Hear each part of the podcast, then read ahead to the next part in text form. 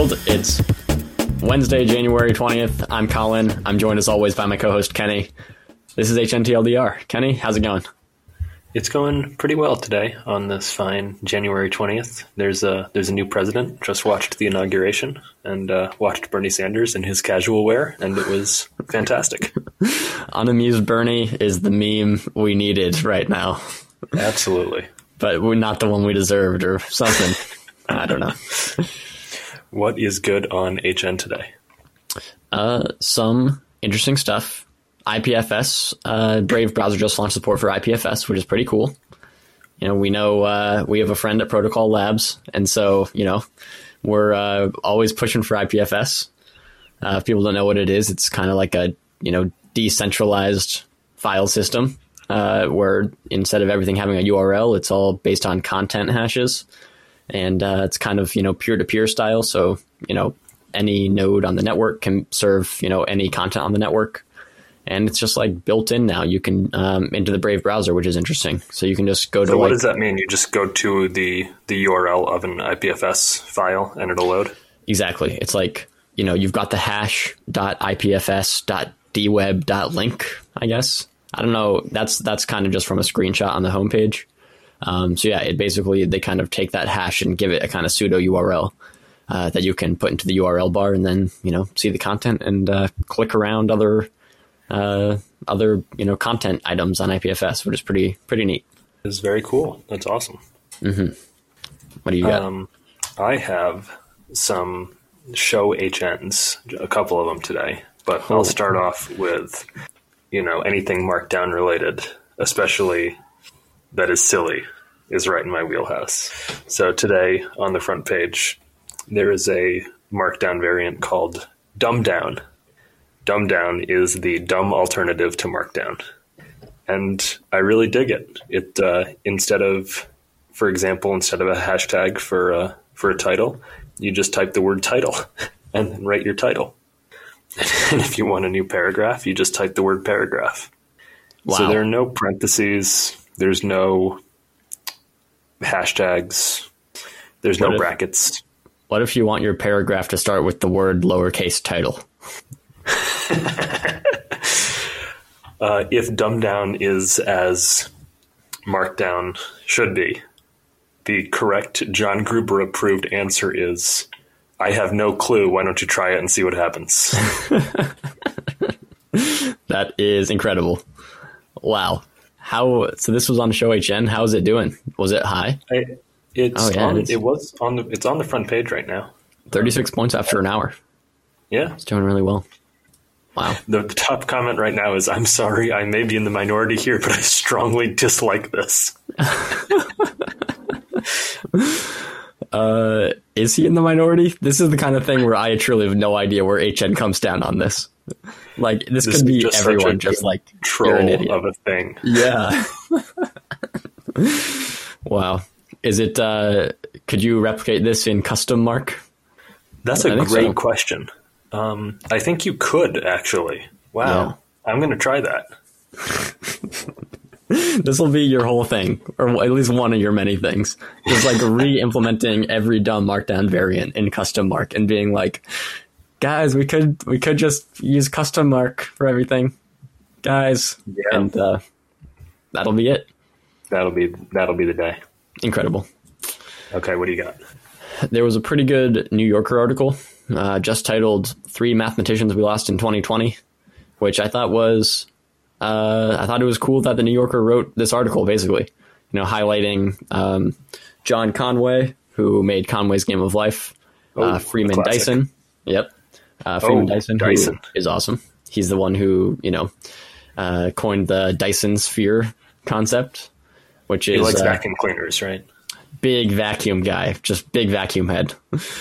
Uh, that uh, you know, I think it's a different Dyson, but I honestly don't know. It would be amazing if there was a mathematician who like op- designed the optimal vacuum. You know, his like great grandfather or something. Yeah, I guess it is a different Dyson, which is kind of tragic because Dyson is also like cool futuristic engineering stuff with their Yep. bladeless fans and everything. That's true. So, They've got some rad vacuums. Yeah. Uh, but Freeman Dyson is even more rad, even more futuristic engineering, which is the Dyson sphere kind of hypothetical concept is like a, a man-made like dome or sphere that surrounds the whole sun uh, that captures all of the outgoing energy of it, uh, Wow. which I guess is one of the uh, hallmarks of like a phase phase one civilization or something. Type one civilization. There's this Oh, whole theory okay. of like type one civil type one through three civilizations.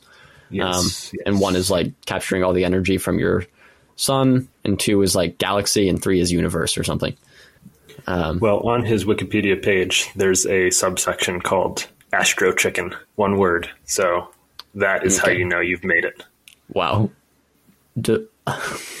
a small self-replicating automaton that could explore p- space more efficiently than a mancraft could.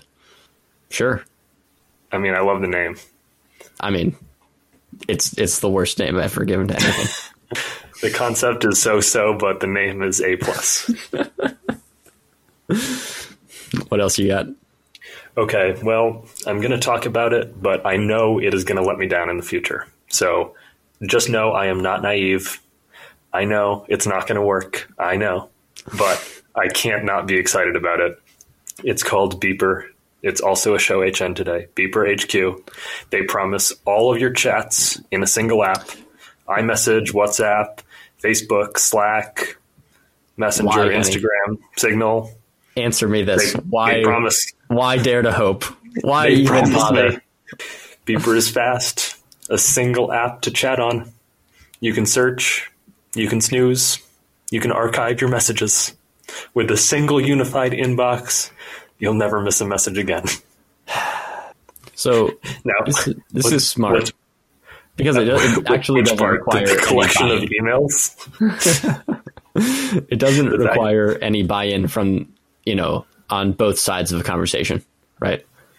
It just builds on their API, all, all the APIs, and just None of these services have APIs. Zero. wait IRC hashtag IRC is open standard. So boom, I win this one, Kenny. Okay, a few of these services might have APIs, but the vast majority of them do not, which is why this idea has never worked, can't work, and won't work in the future. But I mean, surely that's the top comment on HN. this idea will never work, has never worked, and will never work in the future. the worst part is um, the that it's already had a previous name, and the previous name was Nova Chat. So they've already they've already done the hype cycle, and I guess they just started over. I'm not sure what the what the transition was, but at the top of the Beeper site, it says Nova Chat is now Beeper. So what you're saying course, is this idea has already failed. Yes. like the, the same implementation, I think, has already failed. I'm not sure. I mean, if you're if you're the beeper folks out there listening to this episode, if you're one of the folks at home who has started Nova Chat slash beeper, please reach out to me and tell me why this is going to work finally, because I would love to know. Signal too. How is that even close to possible? How? it doesn't matter. It's it's truly irrelevant. This entire show, HN. Uh, look, I guess if it works, it works. Really, we should all just. Someone needs to make a messenger app that isn't owned by one of the big tech companies, and we can all just collectively decide to use it, and that it alone, and just finally move away from SMS. That's all it'll take. If there was an open standard, that would be lovely. Yes, exactly. Uh, what else we got here? Uh, there's this whole controversy around Elastic. We don't need to spend a ton of time on it, but you know, I thought it was interesting. Elastic changed their license from close uh, open source to closed source.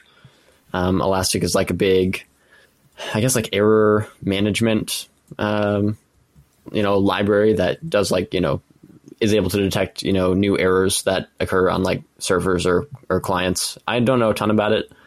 Um, the point is, Amazon took this open source library and made it, you know, uh, put out an offering on AWS that's just literally called Elasticsearch.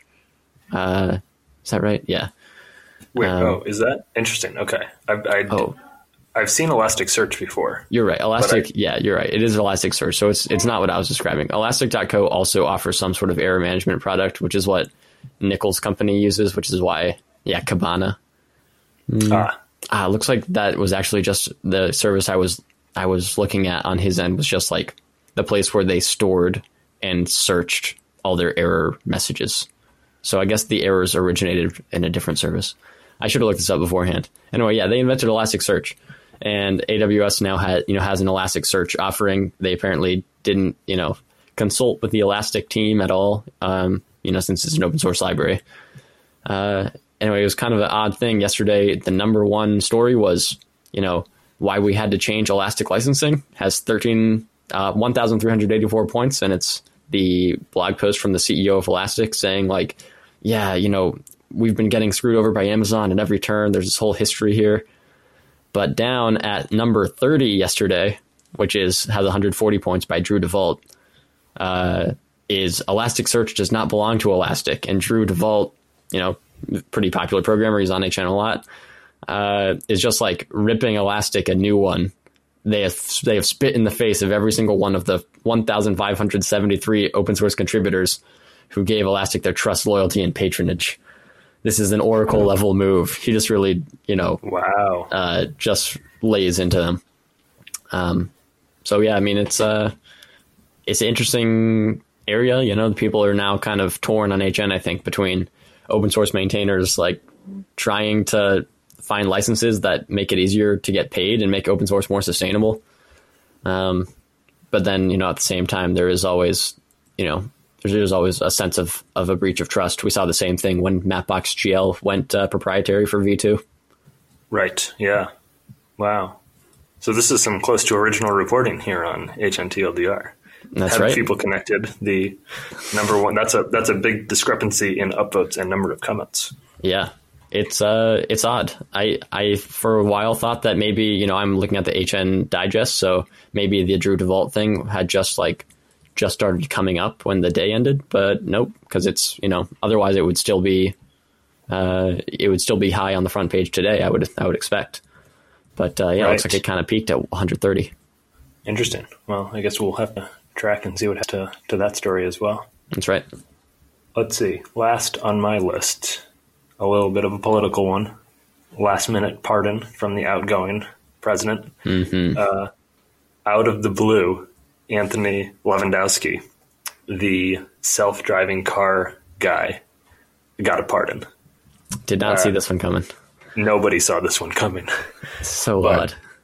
You know, Peter Thiel decided to tie himself to Trump early on, and he powered through for four years, five years.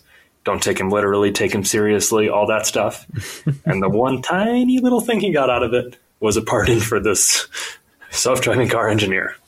But, anyways, good on Thiel. But it was very interesting. In the actual pardon, it says like, it actually says like Peter Thiel was uh, was pro pardoning this guy. Sure. Wait, Which how is- did uh, how does Peter Thiel benefit from Levandowski getting a pardon? Okay, well, I mean, it's I was I was mostly joking there, but uh, it was like Peter Thiel He wanted it to pardon. happen. He, he yeah, yeah, he pushed for the pardon. I'm seeing that Um, now.